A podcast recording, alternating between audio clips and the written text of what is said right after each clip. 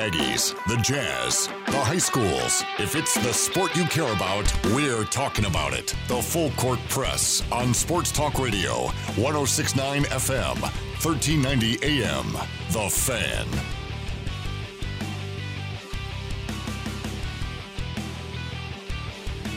Welcome to the Full Court Press. Happy Tuesday to you, one and all, for oh one year kickoff time. Is it? Welcome. It's Tuesday, right? It is Tuesday. Okay. Happy Tuesday, everybody. For our one year kickoff All time day long, it'll be Tuesday. on 1069 FM, 1390 AM, and 1069thefan.com. And of course, our streaming on the mobile app, uh, whatever that is, 1069. 106.9 The Fan mobile app. Yeah, that. That one? Yeah. Yeah. It's a good one. Yeah, it is a good one. Uh, Eric Frandsen there. I'm AJ Salvesen. Thanks for joining us, however and wherever you are. Uh, Eric, you ignored you ignored your text messages yesterday that you got. Shame on you. I ignored the text messages that I got. Yeah, from the uh, from uh, you know our listeners. You didn't even you didn't even talk about them. Uh, Oh, they came into the program? yeah. I did not ignore them. Are you sure? Yeah, positive. Oh, okay. Looks like they they you left him on red. Or you left him on delivered. I should Uh, say. I think you and I view them differently. Yeah, that's all. yeah, actually, that is very much true. I found that out really quickly.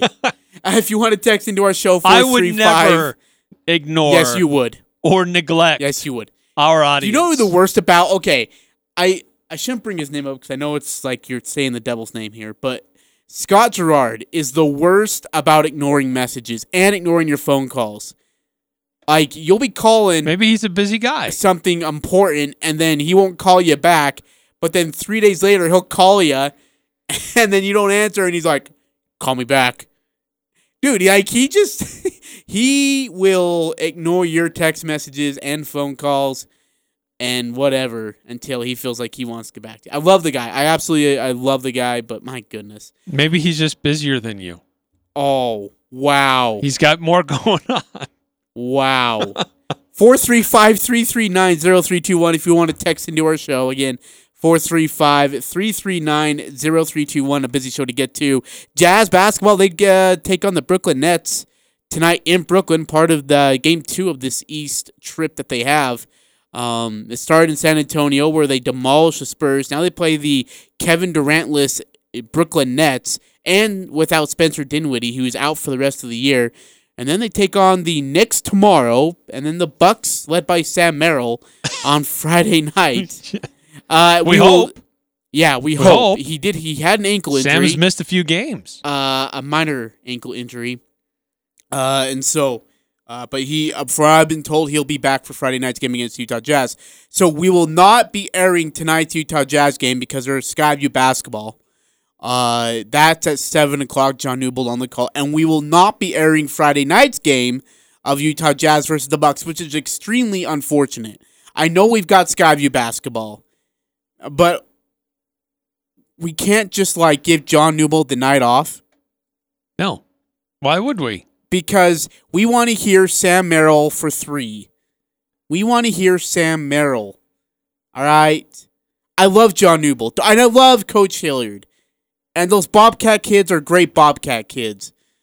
But we will not be airing that game, the Utah Jazz game on Friday night. So out of the out of the week of three games, we're gonna air one game for you. That'll be the Knicks and the Jazz tomorrow night at 5:30, 5:15 pregame with David Locke and Ron Boone.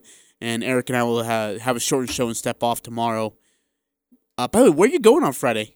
You uh, what what you doing Friday? You're, gonna- you're gonna be gone. I- Absent. I but I I will I will still join you if you if you would have me. I'll think about it. I'll let you know. I'm pretty busy. I'll try to call you. I you tried to say that up. with a straight face, and I got to tell you that was so hard. Uh, two seven seven six text in. Hey, remember in September when AJ and AJ were a Paul? apoplectic. What does that mean? You were going crazy. That Russell Wilson didn't have a first place MVP vote, or should I save this for what for what went wrong Wednesday? You can save it, but that was in September. I do remember that. I remember show, talking though. about it in the fall. I don't remember specifically. Oh, dude, I lost my mind. September They didn't have a first place vote.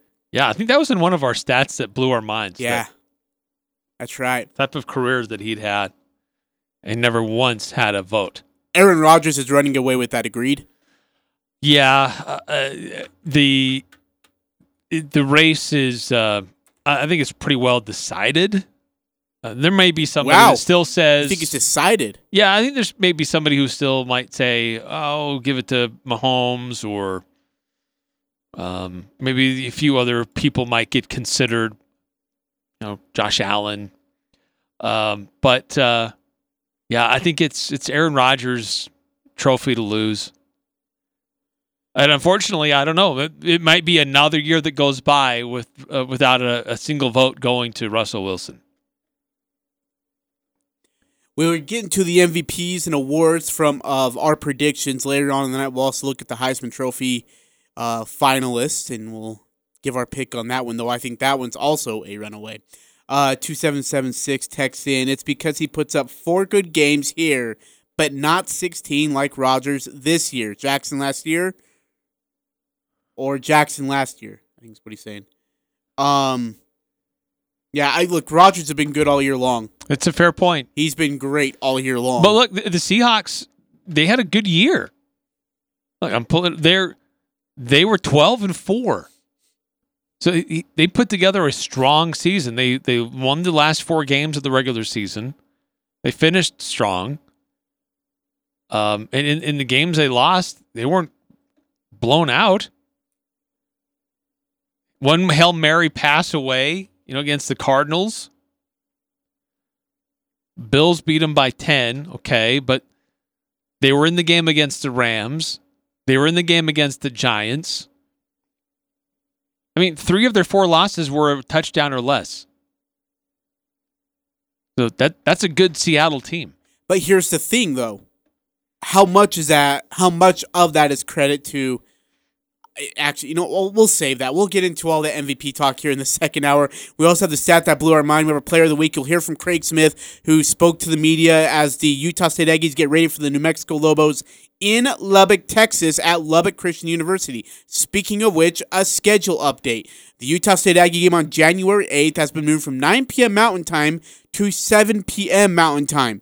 But don't expect the game to start on time. Why? Because, Eric, Lubbock Christian University's men's and women's basketball team also play that same day. The men's play at 5:30 that evening. And so uh, to say that the men I guess that would be 4:30 our time. 4:30 our time. So if any of those either of those games go into OT, that game for the Utah State Aggies getting pushed back. Just brace for it. Just brace for it. Uh, that game will be on FS1. The uh, tomorrow night's game will be on F. No, yeah, tomorrow night's game will be on CBS Sports Network. By the way, a reminder: next Thursday and Saturday against San Diego State. Uh, Thursday night's game is on FS1. Saturday's game is at 11 a.m. Boy, you and Alan, that group over there is getting early morning. Uh, Saturday morning at 11 a.m. Clark Kellogg will be on the call. Uh, along, uh, he'll be the analyst. We do not know who the play-by-play guy is as of yet, from what I've been told. But Clark Kellogg will be here in Logan, Nice. so that'd be pretty cool. Yeah, that'd be fun. I need to, I need to snatch him, see if he'll jump on the show to talk NBA 2K with us. That's the only thing. oh, and, and then also a reminder: uh, we will have Craig Smith on our show uh, either next Monday or Tuesday. We're working through Eric and I'll be working through some scheduling stuff, uh, but we'll have him on our show to talk as they get ready for the San Diego State Aztecs ne- next week. Not looking ahead, but looking ahead. To be honest with you, um, this New Mexico team is is different, um, and they've been through a lot of adversity uh, just with starting practices late, getting games in late. Um, didn't play a really great non-conference schedule at no fault of their own. They had to get what they could get. Uh, but then they came into conference play, lost two to Boise, and then lost two to Nevada. So after winning three in a row in non-conference, they're 0 and 4 now in or uh, in conference play. So they're three and four, 0 and 4 in conference play as they get ready for the Utah State Aggies again. That tomorrow night's game is at eight o'clock our time. No, seven o'clock our time, right? And then, and then uh, seven o'clock on Friday. I think I have that, or is it eight o'clock tomorrow? And it's eight o'clock tomorrow, seven o'clock on Friday. Sorry, Yes. I think that is correct. Uh, But maybe you know you you work your magic and uh, speak it into existence, and it changes. Now, eight o'clock tomorrow on CBS Sports Network. and then the Friday game has been moved up, and that'll be on FS1, and uh, from nine o'clock to seven. Is that what you said? Yeah, nine, nine to seven. Yep. So be at seven o'clock Friday night. Uh, two seven seven six. Sorry, voice to text. Yeah, I, I understand. I've done that. People who voice to text me, I can tell who it is just because of well, the, the way the text comes out. Uh, and then he says, "Sorry for using big words, Aj." You know what? Don't. In India, we actually say it differently, so it's okay. Oh, we're going down that path again. uh, nine three one five. I like this question. Will Matt Wells be at the game? I, you know, Hey. it could be. it could be. Honestly, wouldn't surprise me at all. Uh, he's probably going to be on the road doing the last ditch stuff for recruiting. Yeah. It's a very busy month for When's the coaches. signing day? Is that the That's first early February. Okay. Yeah, very first part of February. And did But Blake, who knows? There could be a chance he's in town and pops over to see Why uh, not? some people that he knows. Uh, Blake Anderson said he was going to be aggressive in this early, or I mean, in this part of the signing period, right? Yes. I remember he said he wouldn't be as aggressive with the early signing period, but this one he's definitely going after some kids. Uh, I, I'm looking forward to see what he gets uh, for an offense that they're going to run and a defense that they're going to have. Which brings us to our next point. Utah State continues to add on to their staff. Let's get to it. At the defensive line coaching position, it'll be Al, or excuse me, coming back to Utah State will be Al Lap. Is it Lapuaho, right? Yes, very good. Thank you. My goodness. Uh, pronunciation guide by Doug Hoffman is very, very valuable.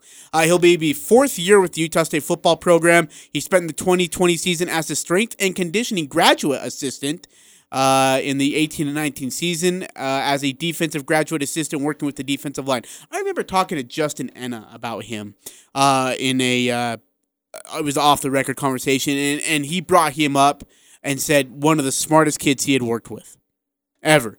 That this guy has it down. He's smart, uh, has a good mindset, has a good feel for the game, has a good feel for uh, making adjustments, uh, and and just again has the IQ to hold a position like this. And and and, and Ena told me that there'd be in no time that he'd be in a position such as a defensive line coach, and here he is now. And I, I think this is a good uh, good returning guy to have. Well, before spending time as uh, you know, helping out with strength and conditioning last year, he was a graduate assistant, defensive graduate assistant, helping specifically with the defensive line. Um, so with with him uh, being elevated, uh, DJ Tialavea has been elevated from graduate uh, offensive assistant focusing on tight ends to now he will be coaching tight ends as a position coach. Uh, those are two guys that are very familiar names. They're they're Utah guys. They're, they're from the state of Utah. They've been at Utah State. They've had success. They've been a part of successful, very high level uh, teams at Utah State.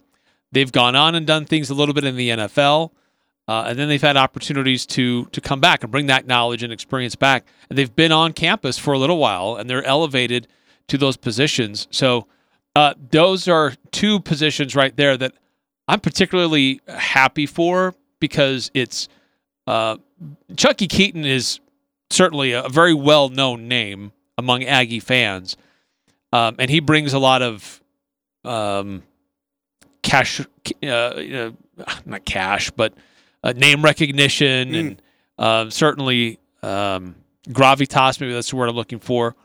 But what I really like about the Lapuaho and Tialavea hires is are that they are they are Utah guys. They're from the state of Utah. They played high school ball in Utah. They went to Utah State, and they're Polynesian.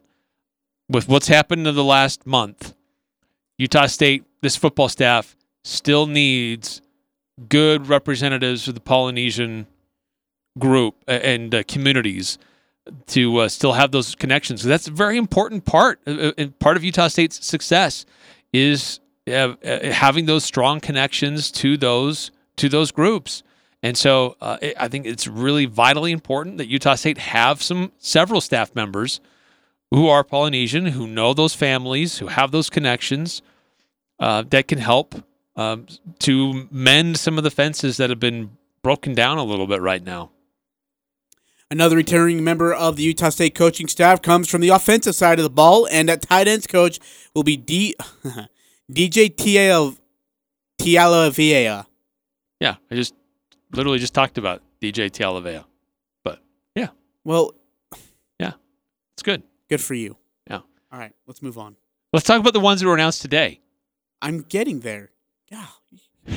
You always yell at me. Well, just I Okay. talked about DJ. Oh, and don't pretend like I and like I didn't but you listen to you. here, so I still you remember when I was, you know, given a great I point, you a asked you a question, and then you're like, "Oh, sorry, what were you?" doing? I was watching a panda eat a banana on the tree. It was pretty cool. Let's go to break. No, uh, coming. Uh, again, this is per Doug Hoffman and of course Blake Anderson, head coach of Utah State football team. Uh, Nick Paremski is the name as a special teams coordinator and outside linebackers coach at Utah State. Now, Paremski brings 17 years of collegiate coaching experience with him Utah State. His uh, four seasons as a defensive coordinator, another two as a special teams coordinator. Uh, he's coached in four bowl games. He's been a part of five conference championship teams. He spent the last five years, of course, at Arkansas State, and including he was the interim defensive coordinator in 2020 uh, with the Red Wolves. Uh, Eric, what do you find out of uh, Coach Nick Paremski as a special teams coordinator and outside linebackers coach? Well, I like that there's somebody who has that uh, that emphasis. Uh, we've seen in years past when Utah State has somebody who's dedicated to special teams, that it can be a real strength and a weapon for Utah State. In years when it's by committee, it gets real shaky because who do you answer to? Who's who's responsible? And so it gets real shaky when it's a by committee assignment. Uh, but Nick Paremski has a lot of experience on the defensive side. I like his experience um, that he'll be able to add in that uh, defensive uh, uh, room when they meet together with the linebackers. Uh, but I like that there's somebody who's got some some emphasis on this staff, focusing on special teams, and he's had a couple of seasons where that has been his focus. So uh, it- it's another um, you know good section uh, or good part of the staff that's come together coming from success at Arkansas State and bringing that experience with Blake Anderson and his connections uh, and uh, adding some depth to to that coaching staff. And finally, well, not finally, but another coach that's going to be making his way to Utah State and will be on the offensive side of the ball will be the passing game coordinator and wide receivers coach. That is Kyle Cefalo. He has eight years of collegiate coaching experience. Um, he's been a part of six bowl games, two conference championship teams. Uh, he spent the past four years as the wide receivers coach at Arkansas State. Uh, he also helped out in the special teams co coordinator role the last two years. Uh, Eric, Kyle Cefalo. Cefalo, I'm really excited about this guy. I mean, he coaches great talent. Uh, multiple times, wide receivers at Arkansas State have been recognized as the conference offensive player of the year. That's normally an, an award that goes to a quarterback or a running back, but he's produced several wide receivers that have gotten that recognition. Um, one of them was a, uh AP second team All American. Um, and so he, he's produced some really great talent.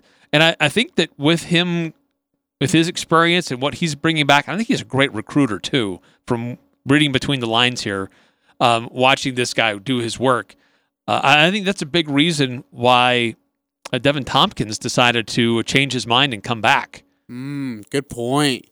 So, and then uh, we just learned yesterday too that w- one of the top wide receivers at Arkansas State is transferring to Logan. Yeah. So again, huge. another recruiting victory for Kyle Cefalo and, and Blake Anderson. And finally, as a defensive coordinator and safeties coach, Eric spoke this into existence just last week, actually.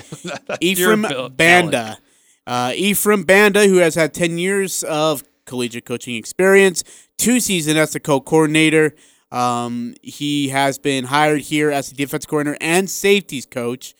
Again, as it was announced by Blake Anderson. He comes from uh, Utah State, spending the last five years as the safeties coach for the Miami Hurricanes, uh, including serving as a co-defensive coordinator the last two years. And during his tenure at Miami, he coached five defensive backs that went on to the NFL. Eric, your defensive coordinator, Ephraim Banda.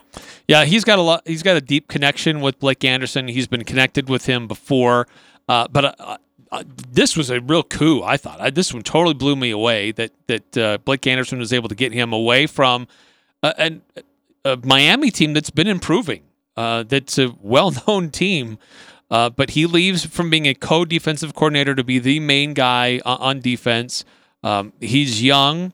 Uh, he's got a lot of energy, uh, but uh, he's he's been at several different very significant places Miami, Mississippi State, Texas. So he's got Power Five experience and understanding that he'll be able to bring to Utah State.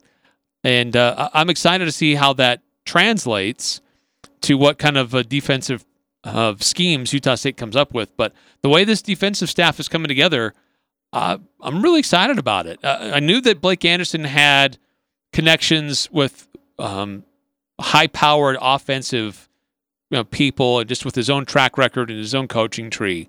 So my big questions were: What was this defense going to look like? Who was going to be the the one calling up the defensive schemes? And uh, I'm I'm pretty excited about Ephraim Banda coming to Utah State from Miami. Yeah, how about that again? And it's kind of weird, like the way the hiring is gone with this team. Like you got an offensive line coach from UMass, you got a couple. You brought up a few guys from Arkansas State, and then all of a sudden, the guy from the U as the defensive coordinator. It's just crazy. Uh, yeah, looking at this, I mean, he's highly touted as a great recruiter as well. Um, he's landed the number one ranked safety in the nation um, in uh, the 2021 class, and uh, another guy um, from the uh, the 2020 class. So um, he's uh, he knows how to go out and find great talent, and he's part of a, a defense that that creates a lot of havoc and brings pressures. And, uh, so uh, I I think it's really exciting to see what's to coming together. You, you saw a little bit of that uh, Miami game in the bowl game and, and had a chance to study up on on Coach Banda. What do you see this defense with the talent they have on here? What could you see that are do you could you see an aggressive defense? Is it conservative? I mean, how would you see them being? No, I think it will be an aggressive defense. Um, that that bowl game didn't start out great for that Miami defense, but uh, they they made some adjustments and kind of slowed some things down. Um, so that shows me that that's a, a, defensive coaching staff that knows how to make adjustments. But um, I, I, think that they'll be uh, based on the personnel, and, and, granted, everything's roses and looks great on the press release, but based on who's there and what their track records are, I I'm pretty sure this is going to be a, an aggressive defense that's going to get after opposing teams. Yeah, I would like to see, and I, and I, I'd like to see defensive backs not play seven yards off the ball on third and one, or third and five. Like actually play up in coverage, get in their space, uh, bump and runs the whole way through as much as possibly can, as much as you're allowed to. I and and I feel like we have the talent on this team defensively to make things happen, to force turnovers, uh, to to get sacks. But again, it's just calling the right plays and being aggressive. And I feel like we haven't had that in the last two years. Uh, here's a couple things. You know, Banda has been connected as a defensive coordinator or connected to that Miami defense. In 2018, they ranked fourth nationally in total defense. In 2019, uh, they were ranked 13th in total defense. Um, they've had multiple players earn all ACC honors. This last season, uh, they led the ACC in yards per pass attempt, ranked fourth nationally in tackles for loss, 16th in fumbles recovered, 33rd in sacks. So it's an aggressive defense that gets after their opponents. They they, they make some things happen. Granted, it is Miami. I get it. It's a well recognized school in a power conference. You're going to get some dudes there that Utah State just won't. But if you have that philosophy, if you're able to get some guys to follow you to Logan, and uh, he's known as a really good recruiter, um, that uh, that spells a lot of really good things for me for the future of Utah State. It's good stuff. Uh, so again, that's kind of where we're at in regards of of the staff right now. I think that nearly completes it, doesn't it? Not yet. Uh, the strength and conditioning coach, which Blake Anderson was really excited about, has not been officially named. Their bowl game's over with too, so I'm surprised he hasn't been officially named yet. And he's, by the way, you're gonna love where he's coming from. I, you're really gonna be excited about where, uh, for our listeners, where uh, this he's good, really, really, really good with a very, very saucy resume. You want to talk about like reaching out to big time people, to big time schools, Miami, you know, and this school that he, they're going to in the SEC is He's awesome. It's a great pickup. Uh, 9315, the new coach and recruiting are getting me excited to see spring ball. That's another great question is with this staff, how are like the recruiting process? I know the Miami guys just barely getting it uh, out of Miami University and and now being able to get into the recruiting trail to bring kids to Utah State. Does he bring or is it possible, Eric? Let me ask you this realistically that he can maybe snag a couple kids with him to Utah State, or are we reaching too far? Um, that I mean, would that be great? Obviously, if that could happen, but if someone's if Miami's deciding to move away from somebody who they were looking at before, um, it, you know, maybe he can convince them to come to Utah State. There's kids from Florida that come to Utah State and play, and they've had some great, outstanding players who have done that. Um, but uh, I don't know. I think that might be a bit of a stretch to think that he's going to snag a lot of Miami recruits uh, away and convince them to come to Utah State instead. But uh, certainly, if he can influence some that maybe would have been on Miami's fringe or Miami looked at at one point and then have moved on, he can say, "Hey, look, I'm still in the game here with you. I'm still connected. Um, I- I've got a great spot for you where you can stand out and be a star, rather than buried deep on the depth chart and fight your way and maybe you get some minutes." in the ACC, come to Logan and you can be a star. You can be featured. That's a and great, everybody's going to a see you. Great point. I didn't think about that because, and they would be featured. Like if they're bringing over a five star guy, and I know you've talked about this before. You said, look, Bobby Wagner was what two stars, three stars. Um, Jordan Love was not ranked very high. No, and, and, and so the star. I mean, but the Aggies never get five stars. No. I don't know. I don't know that I've heard of a four star. Maybe there's been a few. But the way this Most are defense three stars or less. is depleted in in such a way that they do need that kind of talent, which would really help. I would not. I mean, that's what I would kind of tag him and say, hey, look, you want to start immediately. You want to play at Utah State inside of uh, OKP or G five conference, but against a nice, delicious schedule. I I mean, and on national television, games on CBS Sports Network, games on FS1. Uh, and yeah, you still get national exposure. yeah, absolutely. And you'll start because if you're if you're making the roster at Miami, you're gonna probably be starting at Utah State. So interesting to to uh, to see how and where that will go. And speaking of recruiting, and uh, some of these recruiting wins that are taking place are guys who were here before, trying to keep the locker room together and keep the current uh, players on, you know, in an Aggie uniform. Uh, he we already mentioned Deven Thompkins was uh, putting himself in the transfer portal, was going to leave, and then he changed his mind and said, "You know what? No, I am going to come back." And another one happened today. Cash Gilliam, he was going to leave. He was on the way out. He was he was out. And today he posted on Twitter, you know what? I'm coming back to Logan. Excited to be here.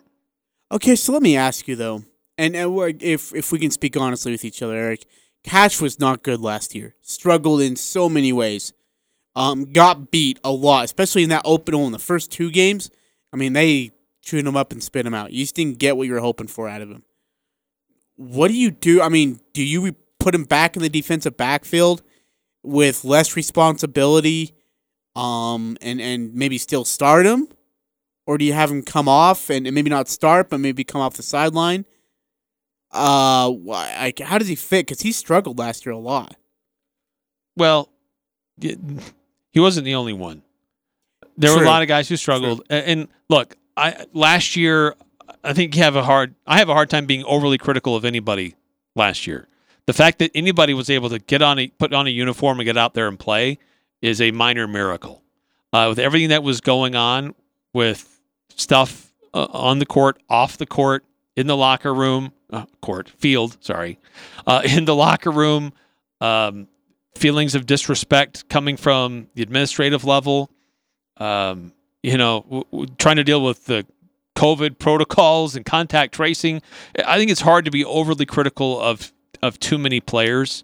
So, uh, if you get somebody who is who has experience in your program and has some talent, who was going to leave, and you get them to come back, I, think that's a win. I I class that up as a win. And look, here's a new staff that maybe is able to refocus and redirect some things and get get these guys dialed in so they can be real assets for that defensive side or offensive side or wherever they were before they decided to leave. All right, let's take a break. Coming back, let's move from the college gridiron to the pro gridiron. A lot of head coach and GM openings. What college coaches do we see maybe making the jump? And what kind when uh, NFL coaches who maybe even let go maybe have a chance of going to coach some college ball? And is, is there a good thing for a pro coach to go down to a college level and maybe coach a Power Five or a G five team and uh, hopefully pick up a new start. That's all coming up here on the Full Court Press. Hey, don't forget, we also have the set that blew our mind. Uh, we'll get into our player of the week, Utah Jazz, Utah State, Craig Smith. You'll hear from him. Uh, I feel like I'm missing something. Staten player, what's up? Breaking news: uh, positive case within the New Mexico women's basketball program. Oh, The two-game series here in Logan Boo. has been postponed. Uh, rescheduled dates will be announced once finalized by the Mountain West and both institutions. So, Utah State women, they were getting ready to host New Mexico this week, and uh, this just dropped from the Mountain West. But uh, that that series has been postponed. It's too bad. I mean, the the women, they've been playing great like the men. They're uh, they've uh, been sweeping their opponents, playing some good basketball. So And this is the third really game for the. Lady Aggies to have this happen to them. The game two against San Jose State, where Kayla Ard, by the way, was extremely confident that they could go out there and beat the Spartans. Uh, game two was uh, postponed because of COVID issues. So now, Eric, they got three games they got to still put make up at some point in this conference season. That's ah, that's too bad. All right, so yeah, as you just heard from Eric, uh, no games for this weekend for the Lady Aggies. January 7th through 9th, uh, or excuse me, 7th and 9th, I should say, between the Lobos and Aggies for women's basketball will not be happening, at least not this week, scheduled for a later date. All right, take a break. Coming back here on the Full Court Press, we'll talk some more NFL football in the, uh, uh, the, uh, what? Oh, yeah, the head coach openings and GM openings as well. Northern Utah and Southern Idaho's home for sports. It's the Full Court Press on Sports Talk Radio, 1069 FM, 1390 AM. The Fan.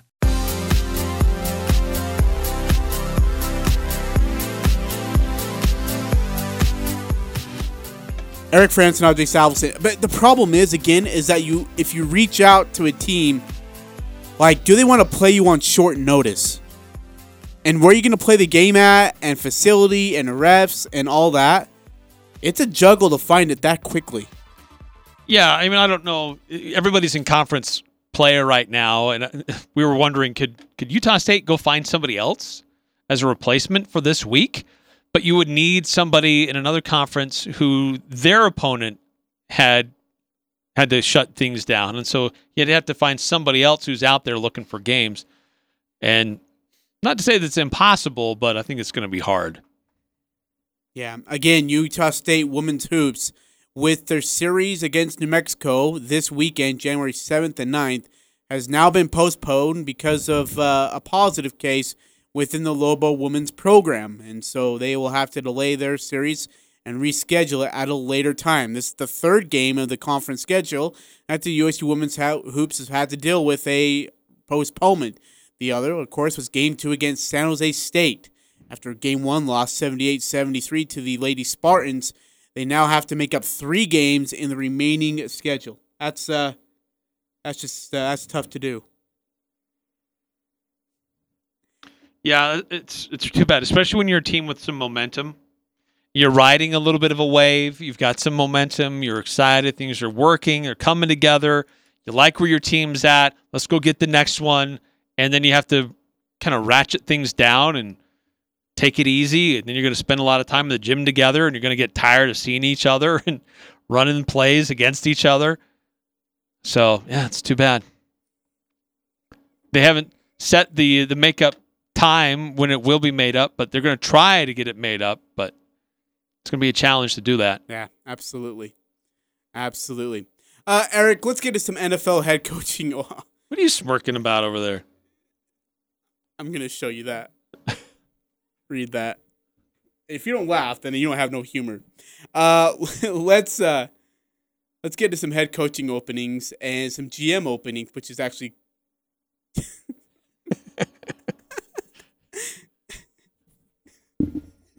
Yes, it's just the women's. Uh, just the women's, not the men's, postponed. not the men's yet. Uh, da, da, da. All right, let's get to some uh, head coaching and GM openings. Here is the Delio Cheerio. There are seven current NFL GM openings Broncos, Panthers, Lions, Texans, Falcons, Jaguars, and the Washington football team. Lions, Texans, and Falcons are also looking for a head coach. Add that along with the. Oh, where is it? Uh, Chargers, Jets, Jaguars, and that is everybody who needs a head coach and three teams who need a GM along with along with a head coach. And so, Eric, the question has become what about college coaches going to the NFL? And the one name that's been brought up a lot is Jim Harbaugh. It's Jim, right? Not John. Jim's at Michigan. Mm-hmm. Okay. Is it is it beneficial for his career to go from the NFL back to the college level? Because it's such a different game to coach. I was I was uh, watching this thing of Bill Belichick and Nick Saban on HBO, and they were talking about the differences between coaching in college and the NFL. And only one of those two guys knows how it feels, Nick Saban, who after going to LSU went to Miami and now is at Alabama and is just, I mean, loving life in a pool of money uh, and national championships. And so, give me your thought on if it's beneficial or not to go from the NFL to college and the pros and cons. Wait, so um, I believe it was Lou Holtz Oh, I love Lou. who, in his old man voice, said, Love this guy. Uh, and I can't do an impersonation of We Lou. need Tony Parks. Yeah. Um, basically, the, the the biggest difference is every year you get a bunch of first round draft picks. Where if you're at an NFL team, you get one. If you're lucky, you get two. So uh, if you're at a top level Power Five program, every year you get over a dozen first round draft picks. Um, and I think the other difference is too that before college coaches would would would move on to the NFL. There was the allure to go to the professional league for uh, prestige and money. It was a better paying job in the NFL. Today, there's a lot of college coaches earning more money than NFL head coaches. See, which is nuts. yes, But I mean, but and I think there's Wait, more stability in college than there is in the NFL. Did you say a lot of college coaches? I think there's a good number of them. Really? I that mean, are earning I- just I- as much or more than Because, NFL I mean, coaches. I, I know Dabo's got to be on that list. Nick Saban's got to be on that list. Uh, Clay Helton, I would imagine, you know, from USC's on that list. Who else would be Ohio State? Ryan Day, maybe, right? I don't know if if, if Ohio State Ryan Day would make it. Um, who else am I missing? I, I feel like I'm, Brian Kelly's got to be making close to what an NFL coach is making. Has to be. Okay, so here are college. This is as of 2020 coaches' salaries. This was updated in November, courtesy of USA Today. Nick Saban, um, he makes 9.3 million dollars a year. 9.3 million dollars a year. Ed Orgeron at Louisiana State, 8.9. Dabo Swin- Swinney, 8.3. Uh, Jim Harbaugh is making eight. Okay, Jimbo Fisher, 7.5. I mean, okay, okay. So right there, You got 10 guys that are making $6 million or more a year as a college head football coach. And with in line and parallel and parallel to that, Jon Gruden for the Raiders is making ten million. He's the third high paid coach. That's underneath Pete Carroll, who's at eleven, and Bill Belichick is at twelve million.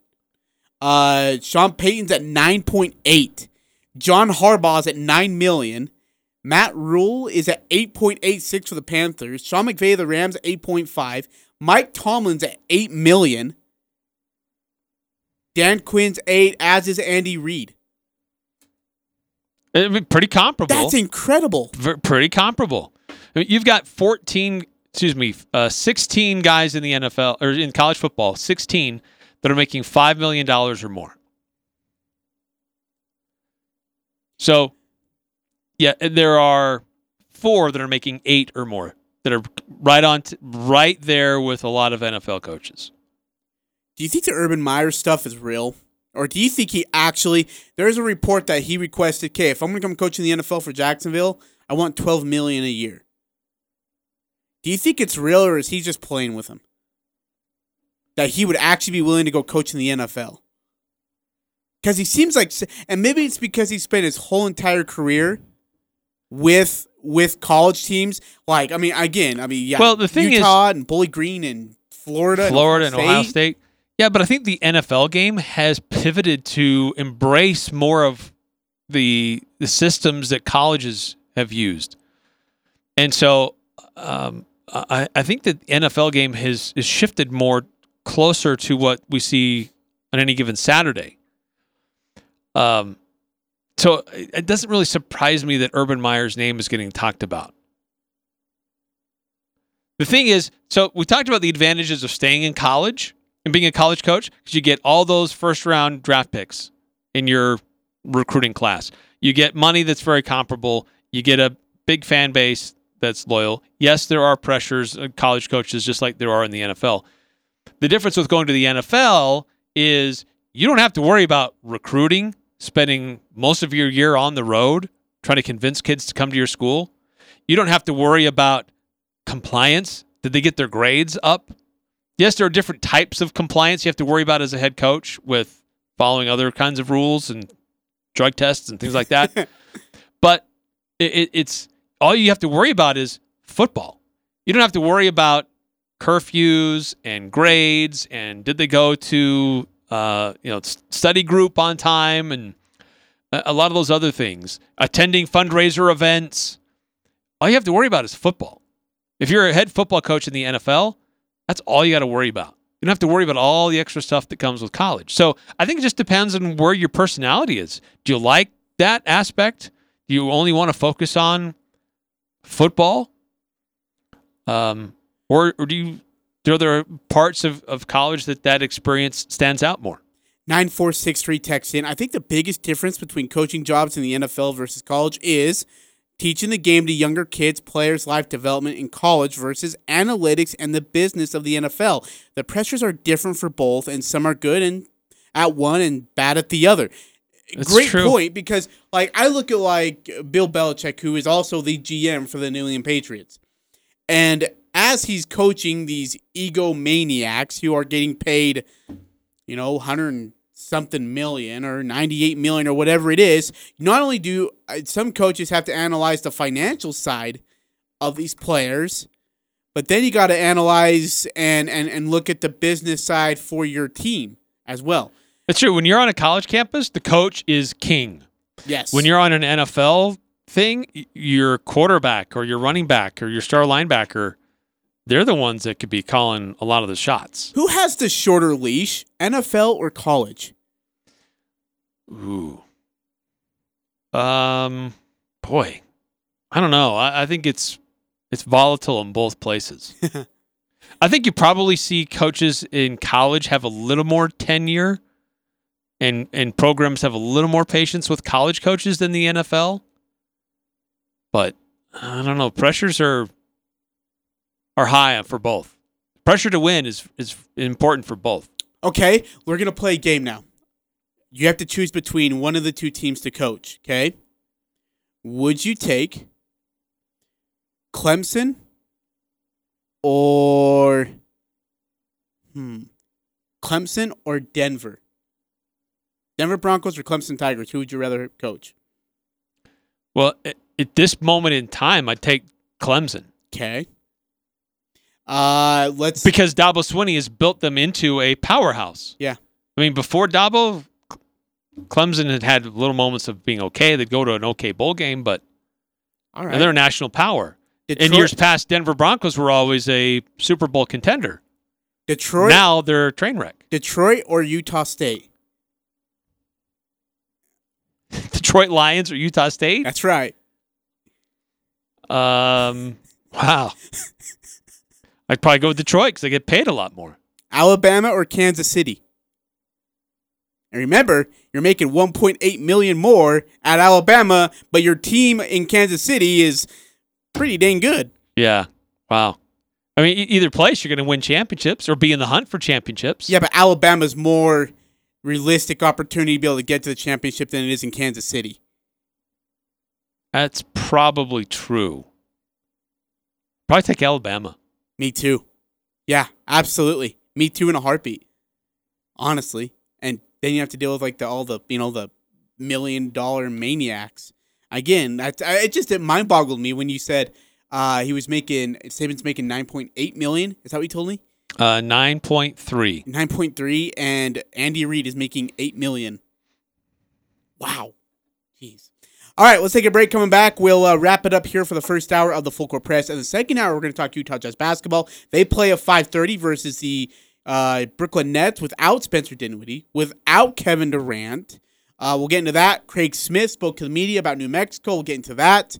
Uh, They're statin player. and Staten player and so much more. It's all coming up on the Full Court Press on 1069 The Fan. The Full Court Press. Connect with us on Facebook, Twitter, and online at 1069thefan.com.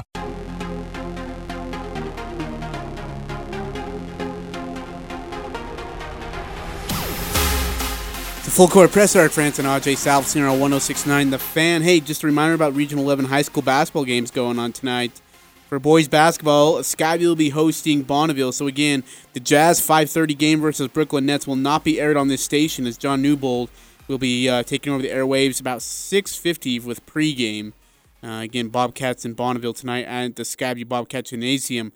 Uh, also, Logan will be hosting Box Elder uh, inside of the Grizzly Gymnasium, and Ridgeline will be at Westlake, and Mountain Crest is hosting Grace tonight. So uh, Mountain Crest giving a fun on 107.7, Ridgeline is 104.5. Uh, Logan is on, of course, 6:10 a.m. KVNU. Uh, Bonneville and uh, the Bobcats will be on this very station, 106.9 FM. If you have any questions about where to find those games or how to listen to the stream itself, go to do CacheValleyDaily.com to the uh, high school sports uh, column, and you'll be able to find everything there, including the schedules. So uh, keep an eye out for that as high school basketball continues to get underway and we get closer and closer to region play. I know there were some people wondering about the uh, Mountain Crest versus Grace game tonight. And uh, from what I've been told, the game is still on. Now, there have been some travel restrictions with some Idaho schools and whatnot, but who knows? Maybe it's still. From what I was told earlier today, the game is still on, but Things can change. the way things hurry. are in this crazy season, who knows? That's that's uh. So we're keeping our fingers crossed because uh, I don't think AJ Knight has called He's not called him. I've called Mountain more. Crest game. I've called more Mountain Crest games than AJ Knight, and I've called one. I think we've had other people call him for him because he was John Newbold called. out, and then they I had was games so excited to go to Preston and call that tournament, and then I tested positive. God, I was angry. I was livid. I wanted to go call that tournament so badly, and of course, got it taken away from me. Uh, by the way, just in regards of tonight's Jazz Nets game. Speaking of which, uh, starters for the Jazz will be Bogdanovich, O'Neale, Gobert, and Mitchell Conley. Brantley and Morgan are out tonight, and so that means you might even see Trent Forrest dressed for the Aggies be on the roster. for the Aggies. uh, no, for the Jazz. Oh. Calm down. Nets, uh, Jeff Green, Tara, Taurean Prince, Jarrett Allen, Bruce Brown, Kyrie Irving uh, will be playing tonight again. Claxton, Dinwiddie, and Durant are out. Uh, Durant's out with uh, exposure to COVID. Dinwiddie's out for the year with a torn ACL, and Claxton is out with a, I believe, knee, no, ankle injury. Uh, Tony Jones, interesting thing he just posted uh, with with Bruce Brown um, starting. It probably be, it's uh, because he's had some defensive success against Donovan Mitchell. Oh. So Spicy. Hey, uh I was, gonna, I was just gonna ask you something. Dang it, Durant's out with COVID exposure. Dinwiddie's out with torn ACL. Ah, I was gonna ask you something. Dang it. Jazz are favored in this one, I think, by four and a half. Really, dude? Hey, how big would it be if they get this win tonight, as they get ready for the Knicks tomorrow? Because the Knicks is a winnable game. I know it's a back to back. That Knicks team's better this year than they've been in a long time. Well, that's not saying a whole lot. Well, no, but if we're being respectful. Because okay, like Milwaukee's gonna kill them by fifteen plus, probably twenty plus. Milwaukee's going to kill who? Jazz. What? Yeah. No. Yeah. Oh, you are. No. Oh, what? Why? Milwaukee's going to eat the Jazz alive. No. I'll set the line at 21 and a half on that Milwaukee game. Wow. Jazz cover. Easy. What? Yeah. It's crazy. We're going to get into more Jazz Nets talk They'll here in the second win. hour. We'll get into Aggies. Uh, Craig Smith met with the press. We'll get into our stat and player and much, much more here on the Full Court Press. Uh, Eric Frandsen there. Give me that look. I'm AJ Salvesen. Don't do Hour number drugs, two of the. Full Court Press, 1069 FM, 1390 AM, The Fan. The Aggies, the Jazz, the high schools. If it's the sport you care about, we're talking about it. The Full Court Press on Sports Talk Radio, 1069 FM, 1390 AM. The Fan.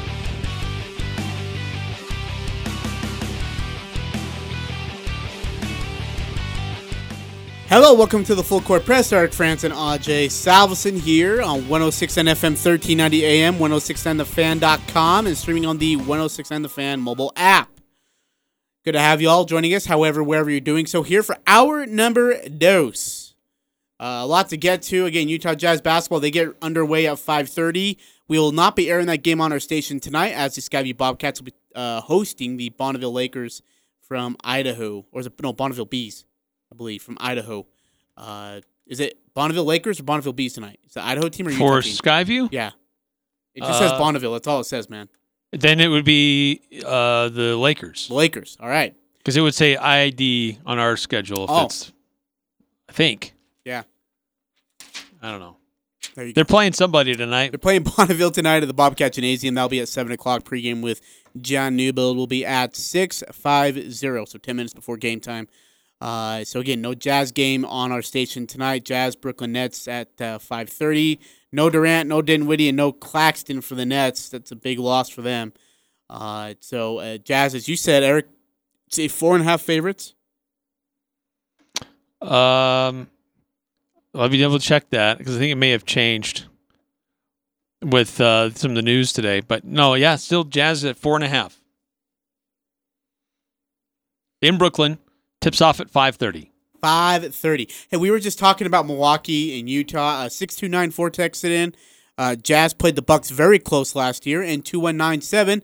Jazz should have swept Milwaukee last year in game 1. Uh, Utah Jazz beat Milwaukee 103 to 100. Bogdanovich was great at 33 points. Gobert had 17 boards. Mitchell had 6 assists. I mean, just phenomenal basketball all the way around. And then at Milwaukee, uh I gotta find it here too. I think it was part of a long road trip, if I'm not mistaken. Nope, it was not part of a long road trip. Wow, I thought it was. I'll have to look it up. Anyways, they uh, they played Milwaukee close on the road. They lost 122-118. Bogdanovich had 24. Bradley uh, led with 11 and, and uh, 11 rebounds, and then uh, Conley had a game high nine assists. So, uh, yeah, Milwaukee and Yeah, Jay's, the Jazz, Jazz. play them but tough. here's the thing, dude. Dude, they're playing seven games in ten days. Okay, they just got done with the San Antonio Spurs Sunday. They now play back to back. where your starters Brooklyn got to Knicks. rest most of the second half. Okay, well then you got Brooklyn back to back and Knicks, and you said the Knicks are a better team than what many expected. Yes, They might give them a grind.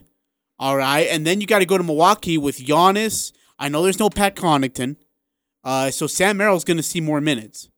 Uh, by the way, that game will also not be airing on our station because Skyview basketball at seven o'clock. Thank you, John Newbold.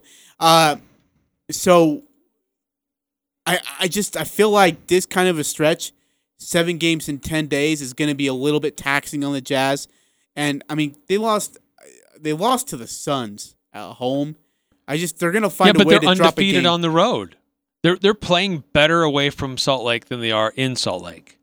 And oh, by the way, uh, according to Utah Jazz beat writers and, and media, uh, Quin Snyder said in his press conference saying that the Utah Jazz will not have a practice until next Tuesday, January 12th, would be their next practice because they need a rest.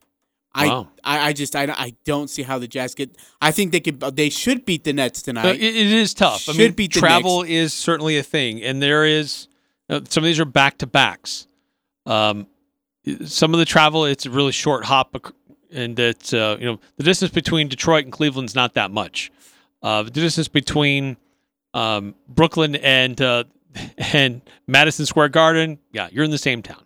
But there is some some travel that is involved. Yes, so that that can take a toll on guys, and that's a long road trip. Uh, nine three one zero is Sam Merrill out uh, or over his rolled ankle. Uh, I have talked to someone very close to the situation. Sam Merrill will be back uh, for I believe they play tomorrow, if I'm not mistaken, Eric. Uh, but he will be back for sure by the Utah Jazz game. Um, should be good to go uh, when they play on Friday night. Milwaukee is they play tomorrow against Detroit. He is back for tomorrow uh, for Detroit, and then he will play on Friday against Utah. Or yeah, against Utah. Um, it's weird like using Sam playing Utah. It just doesn't. I don't like the sound of it. uh, but Sam Merrill again uh, will be good for tomorrow and against Utah, and it's big because Boone, uh, Budenholzer, right? Is that Yep. coach? Uh, they don't have Pat Connaughton. And so he needs another shooter, and that's going to be Sam Merrill. Sam Merrill's minutes are going to go up. I don't know about how much, but they will go up, which is nice. Yeah, that's good. Good for him. And I hope his ankle holds up and he Me can get out there and play well. Me too. He's a tough, tough kid too. He took a beating all of last year, and he only missed two games, and they were by coach's decision. And I think game one, if I remember right, the conversation, uh, uh, the the conversation between Sam and, and coach was, coach was, hey, you're gonna sit out, and Sam kind of gave him a look of why. And it's like, dude, it's Eastern Oregon. You aren't playing against Eastern Oregon and Sam was not thrilled about it. But No. that, but that's how Sam is, though. That's what that's what's so great about him. So, uh, yeah, uh, we wish uh, Sam all the best. Again, he'll get ready for the Detroit Pistons tomorrow, and then of course Utah Jazz Friday night. Hey, Shaq. Okay, did you see the Shaq and Rudy Gobert beef? Shaquille O'Neal Yeah. and Rudy Gobert? Did no. you hear about this? no. This is so annoying.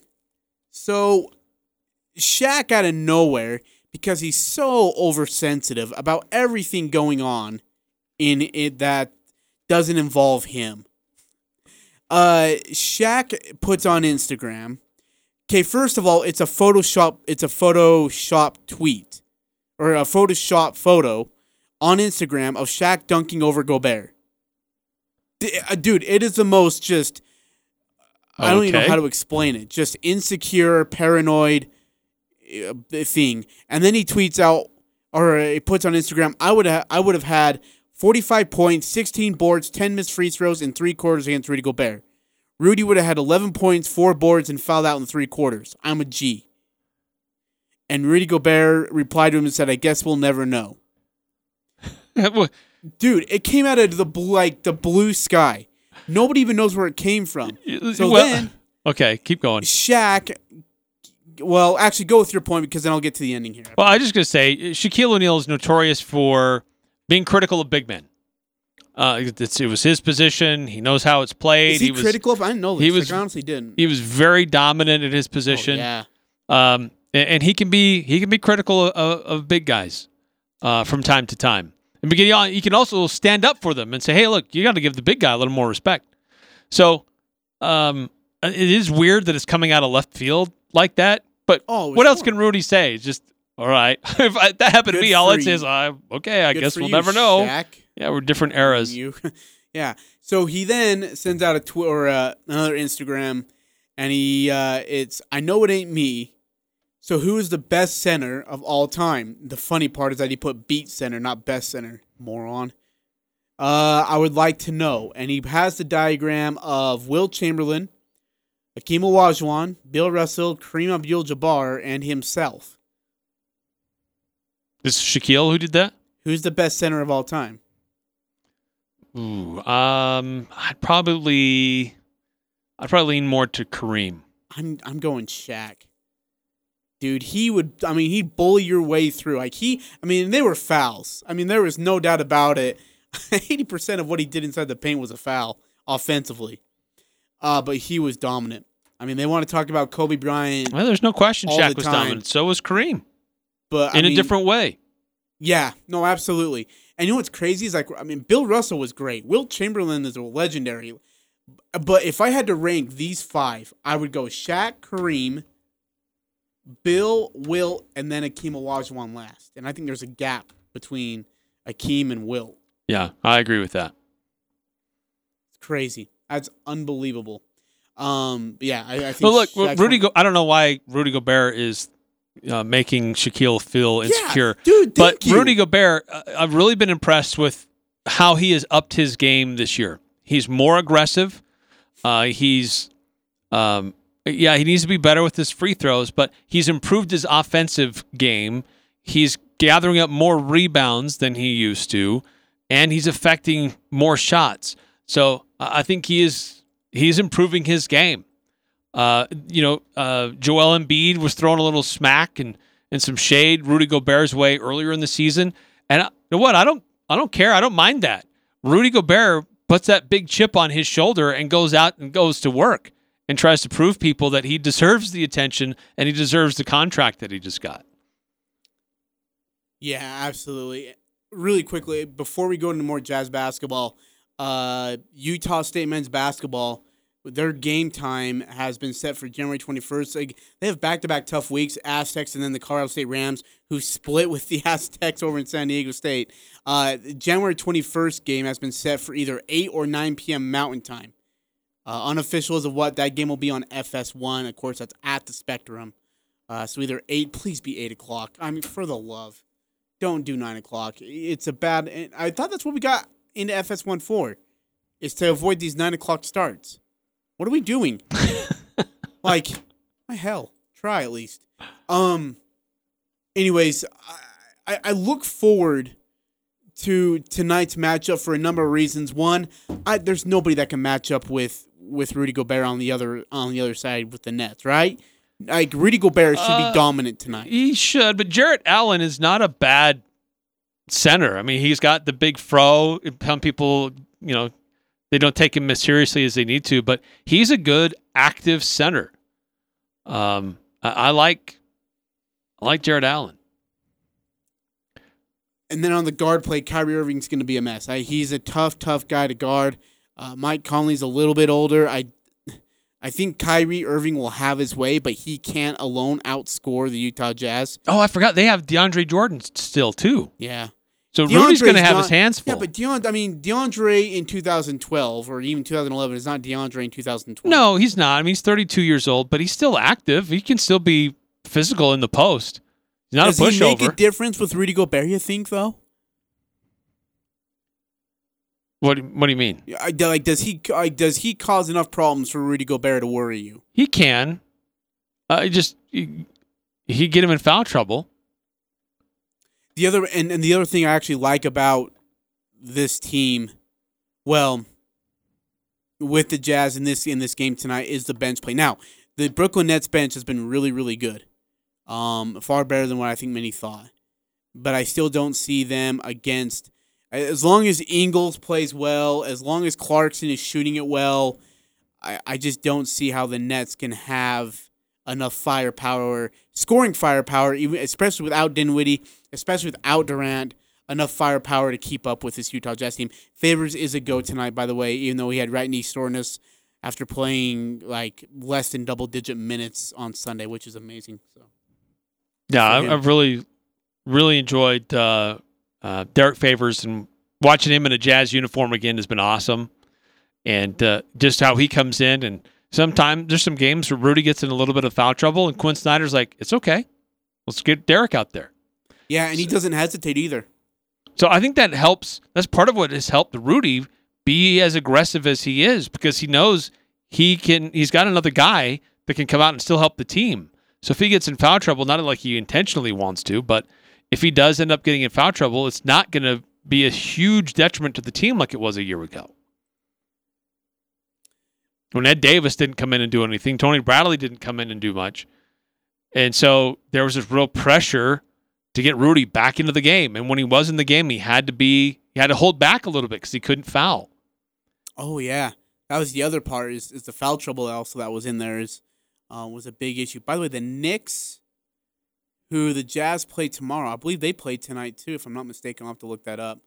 Um, and, and that's the other thing is, and I don't. I guess we'll be able to get into a little bit tomorrow with the Knicks, but Knicks do not play tonight. they do not. So they have the day. Oh man, they have the night off, and they get to play the Jazz tomorrow. That's tough. Um, keys to tonight for the Jazz, Eric, uh, for a Jazz win. Well, I think what really worked well for him against San Antonio was just that that ball movement and just seeing the ball go through the hoop for a couple of guys. For Bojan, uh, especially, um, finally being able to hit. Uh, Royce, he was able to hit from beyond the arc. So uh, that was some some good things to to help them get ready for this uh, East Coast road trip. Um, so I think that, that if they can continue that ball movement, and the defense has been there for Utah. I think it's been improving. It's just the offense hasn't been hitting on all cylinders in some of the games that they've lost. So I think if they can um, keep that going, like what we saw against San Antonio, I think it'll be a tougher challenge against Brooklyn than against San Antonio was.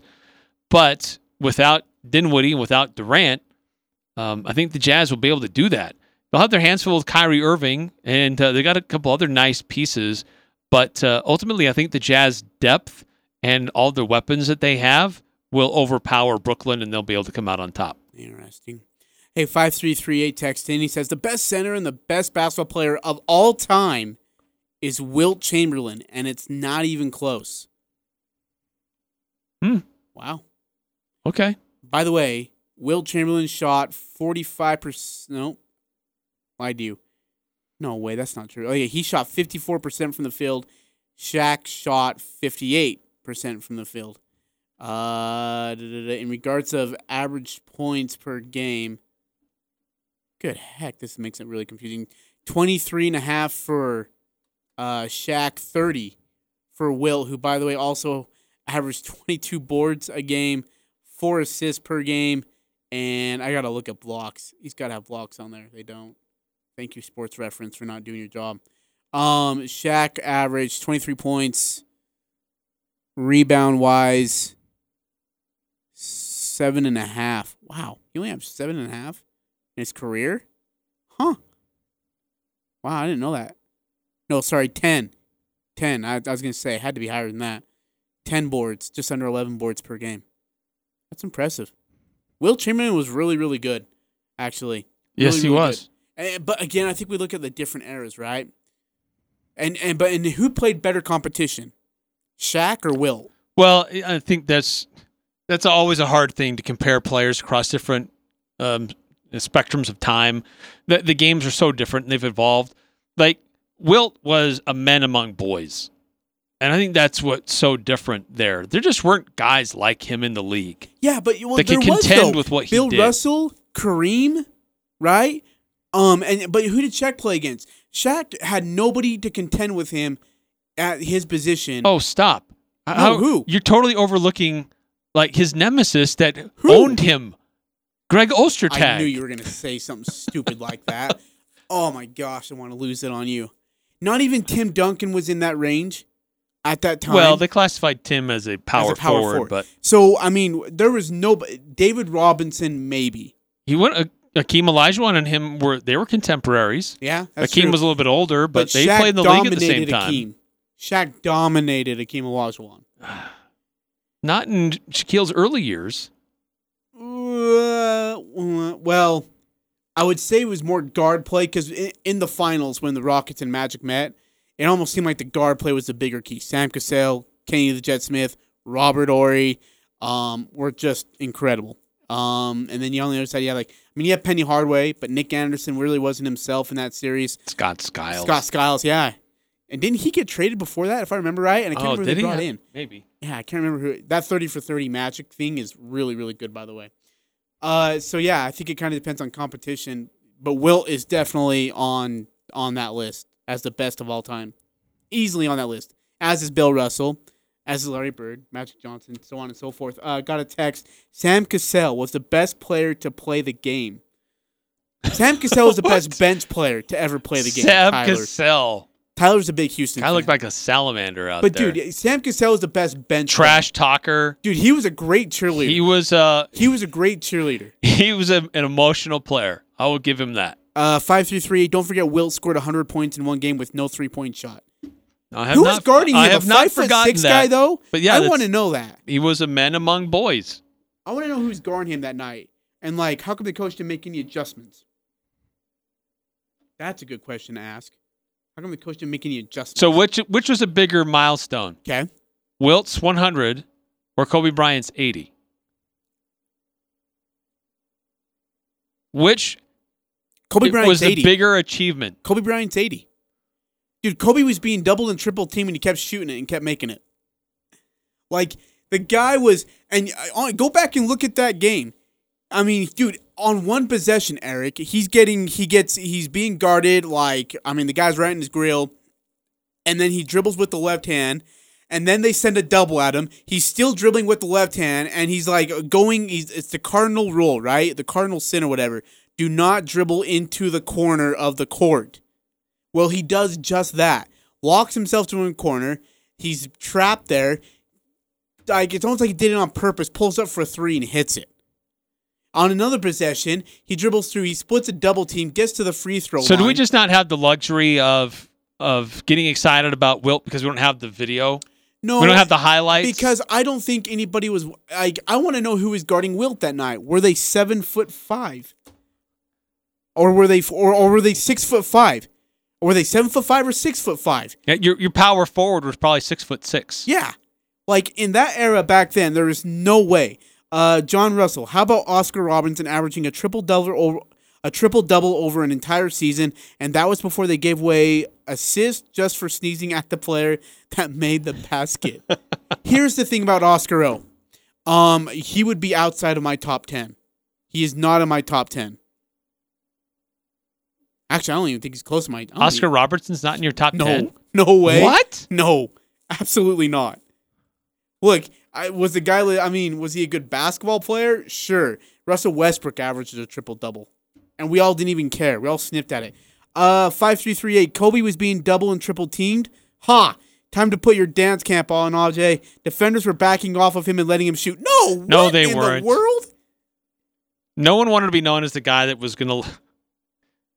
The only time where defenders backed away was on his last game, Oh, and even yeah. then the that Jazz was weren't an exhibition letting it game. easy. Did I tell you in that media conference, uh, or the locker cleanout day, um, David Locke and I, because I, was there, and David Locke asked Joe Ingles, you know, the the the thought of you know being on the court while Kobe scored sixty in his final game of his career, and Joe looked at him and he was almost annoyed, and he said, "David, it was an exhibition game, so how about you calm down?" And he was dead serious. He was so annoyed that people were making such a big deal out of Kobe scoring 60. And then I think Quin Snyder came in later on. He was the final interview and he said, if you go watch the game, there wasn't really a lot of effort being put on our side on the defensive side of the ball. Like discrediting Kobe for scoring, which they should have. He took like 70 shots. he was, Uh, They gave him every three, opportunity.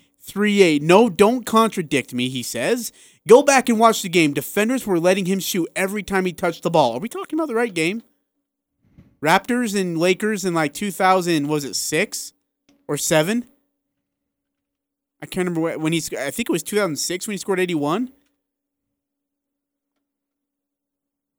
I don't. it was in I mean, again, 2008. Yeah, was it was it 08 when he scored 81? I don't think I'll I'll, I'll tell you what, I'll go back and watch the Toronto game. Raptors. Or it was January 22nd, 2006. Six. Yeah. I'll have to go back and look Lakers at it. were down in that game and Oh, came back yeah. to win. Yeah, they were getting clobbered in that game. And Kobe just said, "You know what? Screw it. I'm going to shoot every time I touch the ball." And he did. um, it wasn't like it wasn't the prettiest game by any means. Like a guy shooting that much shouldn't. Yeah, it was just Kobe shooting a lot and making a lot. That's kind of what it came down to. 81 points. That was impressive. 18 of 20 from the foul line. Oh my gosh. 18 points just for going to the. Okay, well then you're right. trip. Five three three eight. There wasn't a lot of guarding then in that because they couldn't. Um, 18 points from the foul line alone. That's 20 trips. Yeah.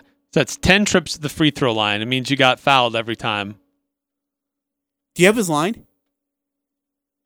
Because that's crazy. Like uh, if you went 18 of 20 at the it. line. And and by the way, not every shot was him. I mean, from the perimeter, he would drive to the hole. Let's see. He was 28 of 46 shooting. Oh my god. 7 of 13 from 3. 18 of 20 from the foul line.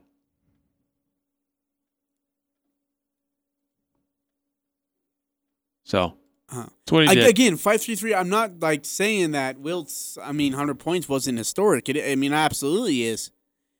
But we, I, as Eric mentioned, we just don't have the courtesy of having video with us to see what it was. How I mean, how in the world does someone score 100, 100 points? Like, who's guarding him? And why aren't you doubling the guy? Maybe they didn't double back in the day. Maybe that was illegal. I don't know. Uh, Lakers were down 18 points in the third In quarter. the third quarter, right? Yeah. Yeah, they came back to win that game. So you, you have that kind of a lead, and that guy's doing that, and you just kind of lay out and let him steal it away from you. Uh, All right, we got to take a break. Coming back, we're going to get to some Utah State Aggie basketball. Remember, the Lady Aggie game has been a series versus New Mexico has been canceled due to a COVID positive test on the New Mexico side. So the Lady Aggies have three conference games they got to make up. Game two versus San Jose State and these two games as well. It's a tough spot to be in right now for the Lady Aggies. So they're off for a bit until next week when they head to San Diego State to face the Lady Aztecs. Uh, but the men will are as of right now are set to play in Lubbock, Texas, at Lubbock Christian University, uh, where they'll uh, get set to play tomorrow at eight o'clock, and then Friday's game has been changed from nine p.m. to seven p.m. Mountain Time, uh, and that game will be on FS1. Tomorrow's game is on CBS Sports Network. Uh, so we'll get into some Utah City men's basketball talk with Craig Smith, all coming up here on the Full Court Press.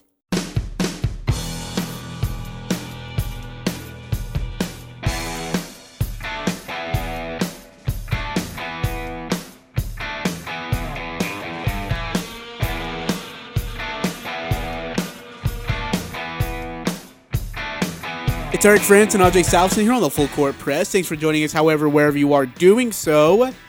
Hope you're having a wonderful, beautiful Tuesday, by the way. Great weather outside. But I heard there's a nasty storm coming in, what, Thursday? Friday? If I'm not mistaken, I heard there's some kind of a storm coming in. If it's that warm right now in January, there's got to be something coming our way it's the warm before the storm. for the storm. I just feel like that's so dirty. I don't even want it. what? Isn't that? I, I don't even want It's like it. a farmer's almanac don't even or something. get don't even get Uh, it. thirty percent chance of snow on Friday. Oh, that's our worst. Oh, That's all. I see. Okay, we're okay. Not that bad. Hey, uh, Utah State men's basketball is going to be traveling, so they're looking out for weather issues. Uh, from what I've been told, they made it to Lubbock, Texas safely. Uh, at where they'll be playing against the New Mexico Lobos because New Mexico cannot play at home. So New Mexico started off the season three and zero against three really really bad non-division one teams, and then came conference play and they got a rude awakening. Two losses to Boise State and then two losses to New Mexico, uh, to Nevada. Uh, finds himself in a 0 4 hole already in Mountain West Conference. By the way, isn't that incredible that like already like you play two teams and it's four games and you're already in this massive like behind the eight ball hole if you're New Mexico, just like that. Meanwhile, Utah State's in the driver's seat. Looks pretty. I know it's over San Jose State and Air Force, but you can, if you can go get two wins. Let's start here, Eric. If you get two wins against New Mexico, you're six and zero going into next week's showdown with the San State Aztecs at the Spectrum Thursday and Saturday. Yeah, I, this is uh, it- these games against New Mexico have been dicey.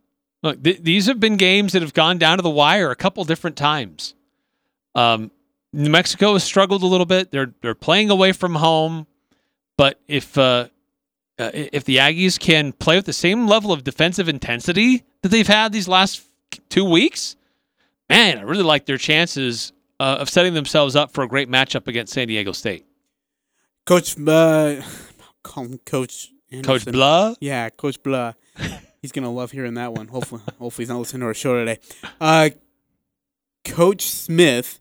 I'll call him Coach Anderson. Coach Smith spoke with the media today as they got ready for the New Mexico Lobos. Here is Coach Smith's opening statement, talking about New Mexico and uh, what uh, they expect to see. appreciate your guys' time. First of all, um, New Mexico is a um, physical, rugged team, very, very athletic.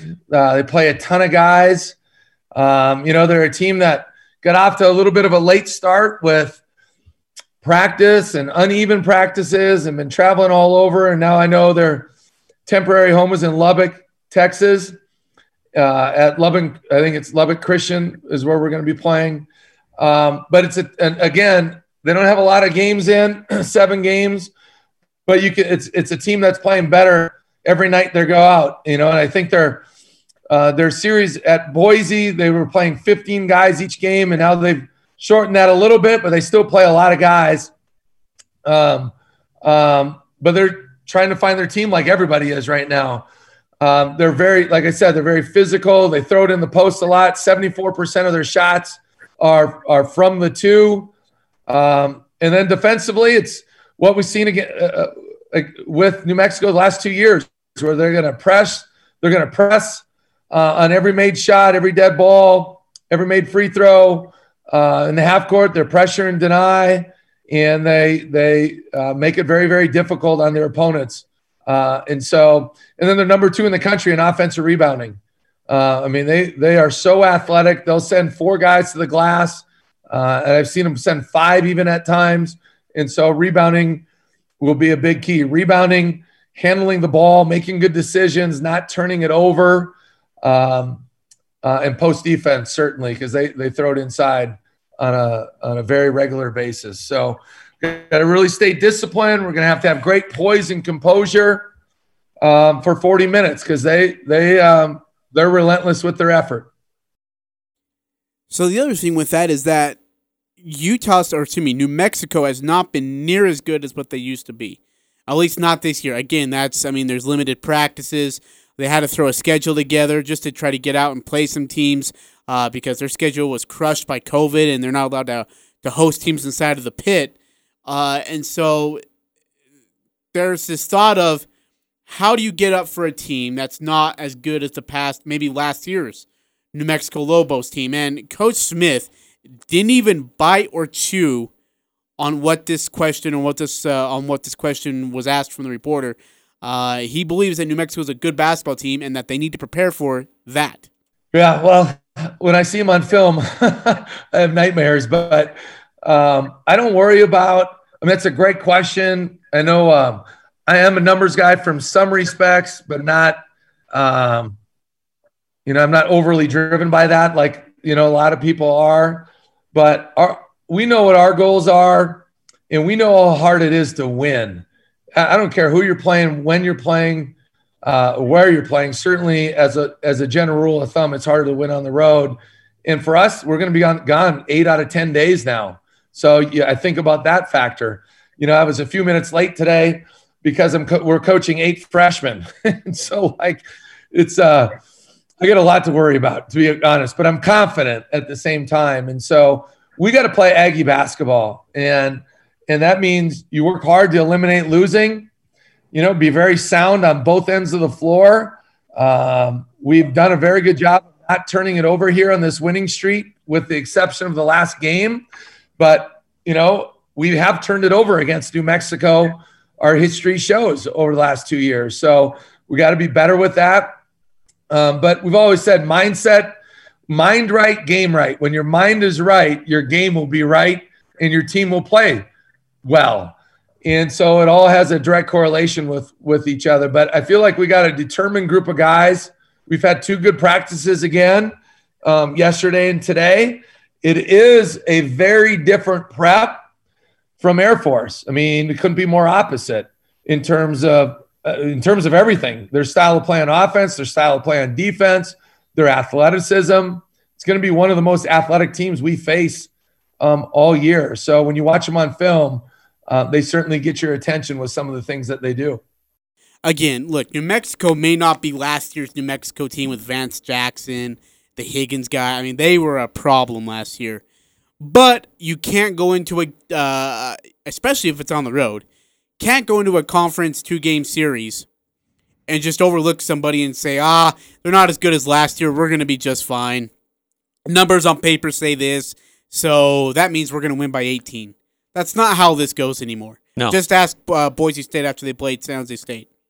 Uh, I always have a hard time pronouncing his name. Makuak. Maluak? Uh, yeah, Maluak. Maluak. Maluak. Uh, that that dude's a player. Like they, they still Oh, have good. guys that, that are good players. Yeah, they, there's been some turnover there from some of the guys that have been really hard for Aggies to handle in the past. But you're right. You can't overlook anybody in this league. Oh, Look what San Jose did against Boise. Look what Air Force did at Nevada. I mean, look what Colorado, Colorado State, State did, did. to San Diego. Yeah. So anything can happen. So uh, if Utah State comes with that defensive intensity that they've had their last couple of weeks, they'll give themselves a really good shot to come away from Texas with wins over New Mexico. So the next bite that I had played, um, bless this reporter's heart. He tries extremely hard to do his job. Uh, but there is a such thing as trying way too hard. And this reporter tried way too hard in asking this question. In fact, when I actually uh, took the bit and cut it, I put Smith on who the fetch knows. Reporter asked a stupid question. Uh, here's the question, and here's the answer. Anything else for Coach? Yeah, I got I got a question. Um, Coach, uh, in conference, you guys um, allow the least amount of points defensively. Um, it seems like on that side of the ball, you guys have improved the last few games, and I'm wondering what you think has allowed this team, this iteration of the Aggies, to become the defensive team that has become now that it has become, and that it hopefully like well, Yeah. hopefully you guys will become later. Well, we're communicating a lot better. Um, we have, you know, those first two games were a little rough um, um, for a lot of different reasons. I think we've kind of settled in a little bit more on a rotation. We've really simplified some things. We've had to um, downsize, so to speak, some of our schemes that we do and just really um, um, trying to be brilliant in the basics, so to speak and really lock in and give our guys specifically um, and really since that point we're really starting to pick some things up on the defensive end. But i think it all starts with communication and having each other's back. Sometimes you know when you're not sure what to do or you lack experience or for new guys don't know you're still learning like our vocabulary or our terminology, I should say, it takes time. And if you're not confident in knowing exactly what's going on, it's hard to communicate, right? If you're confident in a subject, any subject, it's a lot easier to be to communicate because you feel confident in what you're doing. If you're unsure of yourself, you're not exactly going to raise your hand to volunteer information in the classroom, at work, or whatever it might be. And so, um, so I think our communication's gotten a lot better and just really trying to understand what we're trying to do on the defensive end. And uh, it's been showing up recently. Um, I know I get a lot of crap about situational punting, but at least at a point. no, um, but uh, yeah. Okay, Wow. so okay, so Just- I, I I think Yeah. what we're trying to get through there is what defense, right? Um, that our defense has been really good. The Aggie defense has been really really good. Um, and you know it, it, it's got there because of communication, everybody playing sound, everybody being aware, uh, everybody communicating. The transition defense has been really good, and of course, it doesn't hurt when you have a guy like Neemias Queta standing behind everybody's back, waiting for somebody to try to come into their house. Yeah, this. I'm going. I'm going to try to avoid saying the word "become" because we heard way too much of it. But it is apparent that this Utah State team has dialed things up. Um, they're they're much like they're taking pride in getting after it defensively. Yeah. uh, forcing turnovers and, and creating, uh, causing their opponents to have unforced errors because they're thinking about where Utah State might be and how, what they're trying to do. Now, is uh, is New Mexico going to be a similar team with you know, that level of of of mistakes? Um, I don't know. I mean, they seem like they're an okay team with handling the ball, but this Utah State defensive um, presence that we've seen these last few weeks, I love seeing it because then it leads to fast breaks, it leads to transition points, uh, gets guys flowing. They get uh, you know a lot of juice going their way. You, start to see guys hit three point shots that have been struggling. It, just really helps in a lot of different areas. Speaking of a, a lot of different areas and and gotten different guys doing different things, this bench has been been good. They haven't seen. It's been interesting. You pointed out something uh, after the Air Force series, Eric, that the bench play, or at least the starters, played a lot of minutes, even though they were up by twenty points. So I asked Coach, "What is your confidence like in your bench right now?" And uh, have you tightened up your rotation? And is that why maybe starters getting more minutes? And and what's the reason there? And this is Coach Smith here on that. Yeah, it just kind of depends on the game. I mean, I I think that's an area we just got to keep developing and keep getting better, and that happens with experience and and earning trust. You know, through practice. Certainly, our starting five have been, I mean, clearly our best lineup. I think that's easy to see. But I do see a lot of stride. I feel like we're getting some consistency out of uh, some of our guys, and you know, Trevin Dorius. I feel like we're starting to figure out knowing exactly what we're going to get on a game to game basis. Uh, Stephen Ashworth has been very consistent here recently. I thought Bairstow has played well for sure in three of the last four games. Um, and then we just got to keep developing some guys. And that's, I think, what's exciting is I think we will. I think these guys will keep getting better. Uh, I got to help them with certain lineups, you know, that maybe will flourish better instead of throwing, you know, three true freshmen out there at the same time or, or some guys that um, maybe don't quite have that chemistry yet, you know. Um, so we're constantly working on that. That's an area that we got to facilitate. Do we believe in them? Of course we do. Um, but at the same time, we got to put the guys out there that give us the best chance um, to succeed. And you know, every year you go through this, and some guys, you know, two years ago, Abel Porter was hardly playing at this time, and Justin Bean was rarely playing. And you just see guys kind of start to figure things out at different speeds and at different times of the year. And it is different. Um, you know, it's January, whatever it is today. Um, I don't know, fifth, sixth, whatever it is. And, but we're still only 10 games in. You know, a lot of times we have five games in in the first nine days of the season. So, um, so even though we're in this point, 20% of our league is done, we've only played 10 games. So we're still working through a lot of different things, and I think that's a, I would say, a very common um, characteristic of most teams in the country right now, uh, especially when you have a lot of new guys in your program. Utah State does have a lot of new guys in the program. You think about some of the guys who've got some playing time already. Stephen Ashworth has came and, and done very well. Rollie Worster obviously is a big part of it. Um, but I, I'm trying to think, is there any other new guys that have seen significant minutes, Eric?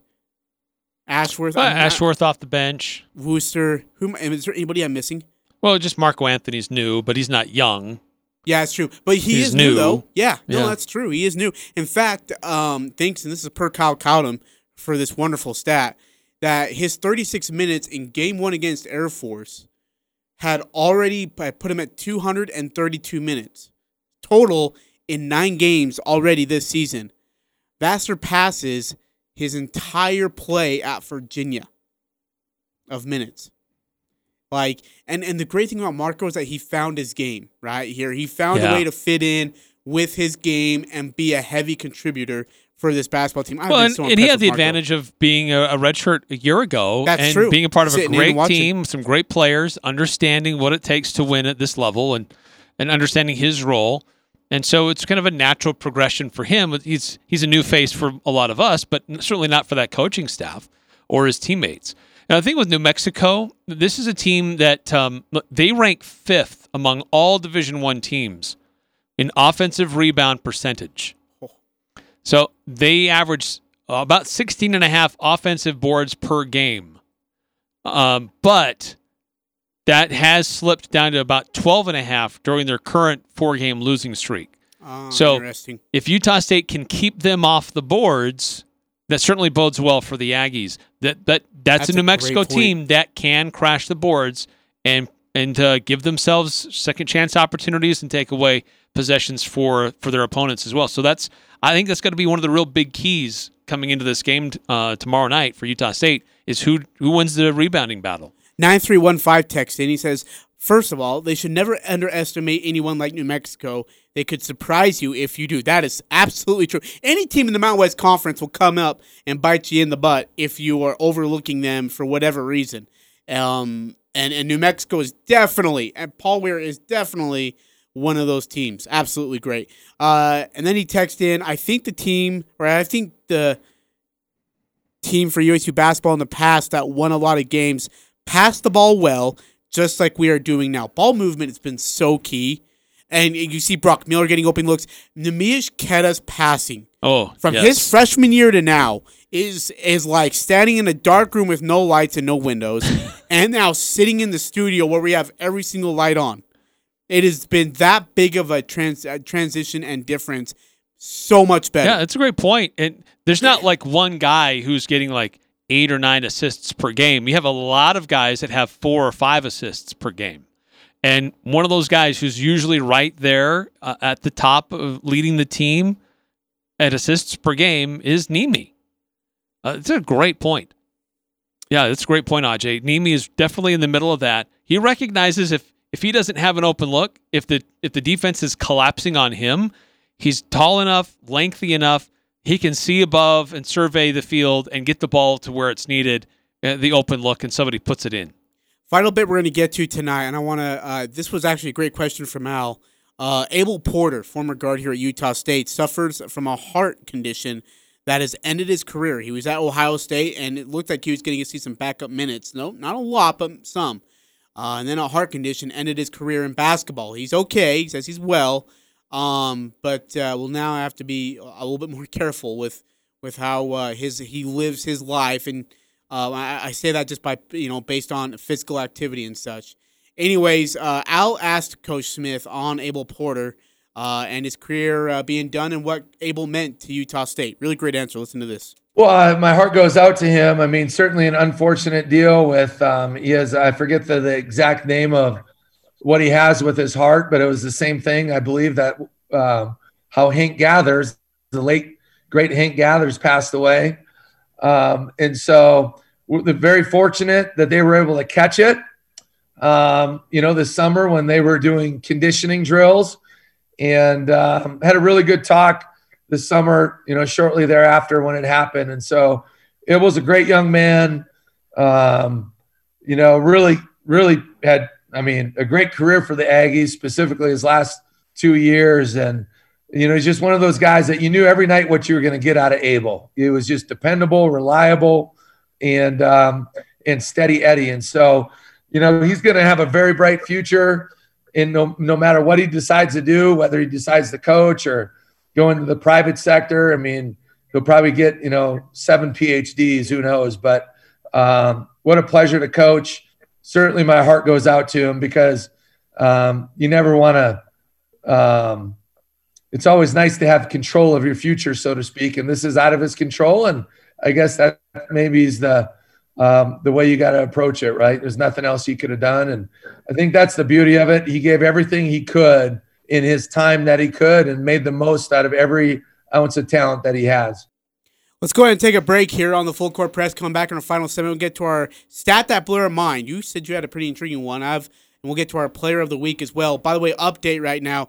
Uh, Jazz not off to a great start. They're down nine two to the Nets. No, they're down twenty to four with six to go. What? Kind of a slow start for the Jazz, down 20 to 4 right now. That's wonderful. And by the way, uh, you mentioned this already before the game even started. Jarrett Allen can give Rudy issues. He's doing just that. Uh, he already has a block on Rudy uh, and has given Rudy all sorts of problems so far early in this go. Told you they're going to lose to Milwaukee by 20 plus points. Eric Frandsen and AJ Salvesen here on the Full Court Press. Wrapping it up next. The Full Court Press on Sports Talk Radio, 1069 FM, 1390 AM. The Fan.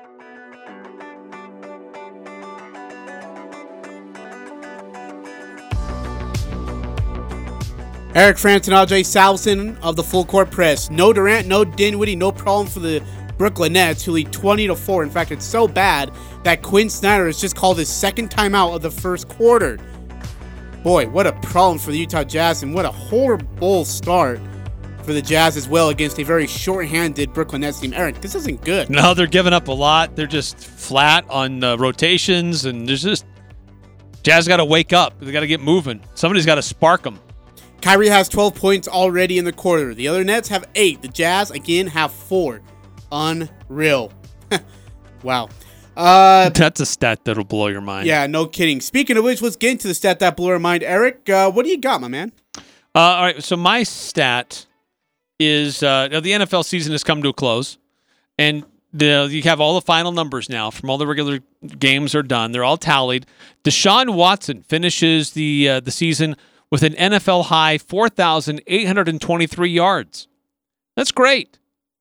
But his team went 4 and 12. That's the first player to lead the NFL in passing yards with 12 or more losses since Jeff George did it for the 1997 Raiders. Oh man. That's great. You lead the league in passing yards, but your team is terrible. hey, just saw this one from ESPN Stats and Info. Uh, last night was the 39th time that Luka Doncic led the Mavericks in points, rebounds, and assists, including ties. That is now the most in team history, passing Dirk Nowitzki, who did that 38 times. But yet, it took Lu- Luka Doncic less than 10% of the time it took Dirk to get past that or to that total and more. Wow. Dude's a Dude, player. Doncic is going to be incredible. He's a he's got a very special career coming up if he can stay healthy. Uh, my player of the week. Uh, this is somebody the Jazz are going to face tomorrow. Julius Oh, no. Randle, twenty-eight points, seventeen rebounds, nine assists in their win. The New York Knicks win over Atlanta. And it was first Nick to have that kind of a line since David Lee did something similar back in 2010. But he leads the team in points, rebounds, and assists. On December 29th, he put up 28, 12, and 11. On December 27th, 29, 14, and 7 the the dude's just something's light bulb has gone on for Julius Randle, and he's playing like a beast. That is incredible. Wow. Hey, how about Northwestern taking care of business, finishing 7 2 on the season with a 35 19 win in the Citrus Bowl over Auburn Tigers? Peyton, Peyton Ramsey, 24 35 for 291 yards, three touchdowns, no picks. It is the first time since week two for Auburn that they had not forced a turnover from the other team. Wow. So how about Ramsey and the Northwestern Wildcats getting a big win in dominating fashion? Uh, all right, that's going to do it today for the full court press. Uh, coming up tomorrow, we'll get you ready for more of uh, Aggies and Lobos. We'll get you recap the Jazz Nets game. Hopefully, it ends better than it's starting. Yeah, John Newbold will provide updates throughout the evening through his uh, Skyview Bobcats broadcast. So stay tuned for that.